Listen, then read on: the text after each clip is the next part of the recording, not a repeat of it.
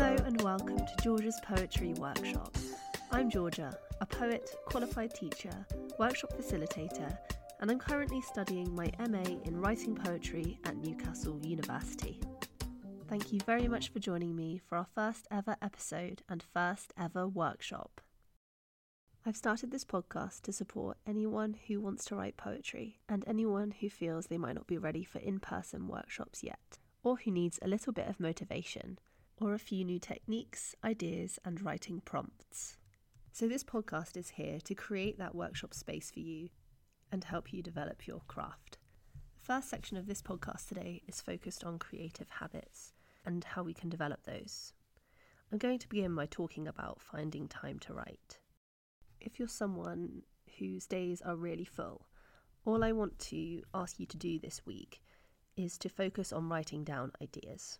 These could be images, interesting conversations, and generally concepts that you believe you could turn into poems. Once you have those, it will be much easier to set time aside, sacred time, just for you, in which you can write.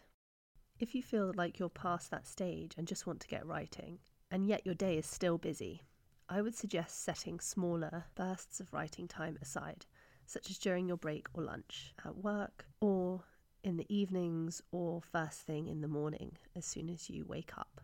When I lived in London, I travelled every morning on the tube to my job, and I spent all of that time reading and writing because it's all the time I had in the day, as I was a full time teacher and a lot of the marking took place in the evenings. So, in those 45 minutes, I was able to give myself some time to write and started building up a real bank of poems. This enabled me to put my portfolio together to begin my study at Newcastle University this year. In September, I was told to start keeping a writing journal, and it has been the most amazing thing. In this journal, I write down ideas for poems, times that I have felt really positive about my writing, and times that I felt quite negative about it. And you realise that the process of writing poetry or writing at all can be up and down. But what this journal does allow is a sense of hope hope for your writing, hope for where you want to take it, and hope that even when you have a block and you can't think and you can't come up with ideas that you have done in the past, and you have a bank of ideas that you can then turn to. I'd like to share a little bit with you now from my journal so you can understand a bit more about what I mean. So, on the 31st of October last year, I was writing a poem about wrestling and I made some notes about how I started changing the poem. Here we go. Just wrote out my wrestling poem. Changed entire form, including the final line I was excited about. I can use it for something else instead. I've made every stanza end in an ing verb to convey beautiful movement. Quatrains, structure of four corners of the ring. Just thought of this now it was actually started due to the initial rhyme scheme I had when I wrote it down. Researched and added some wrestling terminology too. Pop, angle, title also looks like angel, faces. That ending might only make sense to me. um, I put the word angle into the poem and then made it the title instead. So I can really understand my process and the way that I've thought about my work by using this journal. And it helps me to consider how I might approach my writing moving forward. The third creative habit that I want to highlight, and which does go alongside journaling, is developing listening and observational habits. So when you're out in the world, ensuring that you your ears are tuned into the world around you, or your eyes are, or you you really focus on textures of things when you're out and about, be it a metal railing or the flavour of a cup of coffee. Last week, for instance, I saw a worm on the pavement three days in a row. The first day, it was whole. The second day, it was split in half. And the third day, it was still there, split in half in the same place. Now, I haven't done anything with this image yet, but it struck me, it moved me, and it's something that I've included in my journal and my thinking. So hopefully it will develop into a poem. All I kept thinking was, why hasn't this worm been eaten yet? I'm quite interested in how animals, creatures, humans impact the ecosystem. And perhaps this is one of the reasons why the worm image stuck in my head. So, writing down images and ideas that come to mind help you understand what you're interested in and the direction in which your poetry is going. Before I move on to the first prompt, I'd like to talk about a technique that I use in order to alleviate fear when it comes to writing poetry. I think a lot of fear that I personally feel, and perhaps you do too, comes from this literary history that we have. These canonical poets that make a huge impression on us and shape the world, and of course, poetry. They might be someone like Audre Lorde, Langston Hughes, Wordsworth, Coleridge, Wilfred Owen, Elizabeth Bishop, such important literary figures. Contemporary writers might spring to mind as well, someone like the poet laureate Simon Armitage, the poet laureate before him, Carol Ann Duffy, or someone prolific like Caroline Bird, who wrote her first collection at 15 years old, I believe, which is amazingly impressive. I've come up with a way of addressing this fear, and I call it anarchist poetics. This idea initially stemmed from reading David Graeber's Fragments of an Anarchist Anthropology, which is a short essay that I really recommend anyone reading. So, the technique of anarchist poetics is imagining poetry not as a literary hierarchy, but imagining that the poets you love are sat at the table with you when you begin to create and you have a creative dialogue with them. In anarchist political groups, the people part of these groups have a creative dialogue with one another. They don't compromise, they instead talk through and imagine other creative solutions to any issues together. So I think of approaching poetry in this way. So if you've been trying to live up to or write just like a poet, try to envisage how they might be able to support you with your art. The final prompt is going to show you how I use the anarchist poetics technique in my writing. But before that, I'd just like to have a pause to give you an opportunity, if you have the time, for some free writing. Free writing is when you have about 7 to 10 minutes to just get everything out on the page in order to clear your mind and start writing. So you can either start this without a prompt or I can give you one. Today I'll give you a prompt and it is going to be corridors. You can use that word as the title or you can include it in your piece, but thinking about corridors and see where that word takes you. So I'm going to leave a three second pause now so that anyone who wants to pause the podcast can, and then come back to us in seven to ten minutes once you've had a little bit of free writing time to hear the final prompt. Welcome back to Georgia's Poetry Workshop if you did have that time for a break and a bit of free writing. If not, thank you for staying with me. I'd just like to take this opportunity to ask that if you find this workshop interesting and supportive for your writing and can afford to, please consider donating the equivalent of a cup of coffee to me on Patreon.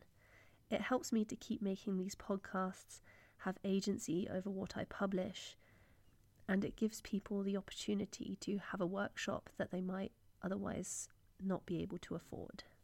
You can find me at patreon.com forward slash Georgia's Poetry Workshop. Thank you very much in advance for your support. The final section of this podcast looks at how we might use the anarchist poetics technique. I'm going to read a section from Christina Rossetti's Goblin Market, which I'll use as the example. Goblin Market by Christina Rossetti.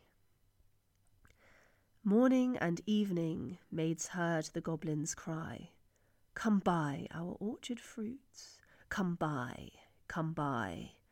Apples and quinces, lemons and oranges, plump unpecked cherries, melons and raspberries, bloom down cheeked peaches, swart headed mulberries, wild freeborn cranberries, crab apples, dewberries, pineapples, blackberries, apricots, strawberries, all ripe together in summer weather, morns that pass by, fair eves that fly, come buy, come buy, our grapes fresh from the vine, pomegranates full and fine, dates and sharp bullaces, rare pears and greengages, damsons and bilberries, taste them and try, currants and gooseberries, bright fire-like barberries, figs to fill your mouth, citrons from the south, sweet to tongue and sound to eye, come buy, come buy. I think it's such an amazing poem. Really, I, I start to salivate when I read that. it's, yeah, it's absolutely gorgeous. And I think it's fascinating as well that the rhythm changes towards the end. Figs to fill your mouth. It's a real sharp moment. And there's a sinister element there that you get from these goblins, or sinister tone. So I find this poem quite intimidating in terms of technique, and to get rid of that intimidating feeling, to alleviate that fear, I start to create a dialogue between me and Rossetti, which is the technique here, anarchist poetics. So I might say to Rossetti, Christina Rossetti, please help me. I am trying to write a poem and I was wondering if you have any advice for me. And Rossetti might say, Yes, let's have a look at Goblin Market. Let's look at the title. What does your version of a goblin market look like? She might also say, I use a lot of listing in my poem to help my reader envisage and taste the fruits that I'm describing. And so you might try that in your poems. You might have a go at listing. And listing is something that, stepping out of character here, I'm going to be talking about in a lot more detail in next week's workshop. Rossetti might also say, well, why don't you focus on a fruit from my list that you know really well, such as strawberries, and see if you can describe it in detail, focusing again on what it looks like, what it smells like, the sort of tastes you get from it, perhaps its changing nature, how it can rot and mould too. You might even borrow my rhyme scheme, rhyming every other line, for example, cry and buy, in those first four lines. So if you have ideas coming to mind as you're listening to this, have a go at writing some of those down, and if you have time now, try writing a poem. You might also like to go to your own shelf and pick a poem that you really love and figure out why you love it, and perhaps use some of those techniques so you might have a conversation with Elizabeth Bishop on her poem The Fish. She's on my mind at the moment. I've been reading quite a lot about her. and she might say, Well, this is a moment in time, this is an event. So perhaps you'd like to focus on something like that as well. So you might have a memory that springs to mind or something from your day that struck you or moved you that you can then write about and transform into a poem. That's what I've really learned over the last few months that when you try to write a poem about something that doesn't move you or strike you or fascinate you, it can be more difficult to write because there's so much feeling that can be behind a poem and your reader wants to connect with you with those words. And having something that you care about can help you develop that feeling. Considering what I said about journaling and writing down ideas at the beginning of the podcast, I'd like to emphasize how exciting process can be and learning about what's important to you and how you work is amazing and revelatory and just as thrilling as completing a poem. So now's the time to go off and start a first draft on a new piece. And I'd love to hear how you get on and hear about your process. So please do find me on Patreon or on Twitter as well at GC the Writer. Thank you very much to you, the listener, for joining Georgia's Poetry Workshop. and I'd also like to thank Portamento for creating our brilliant podcast music. See you next week.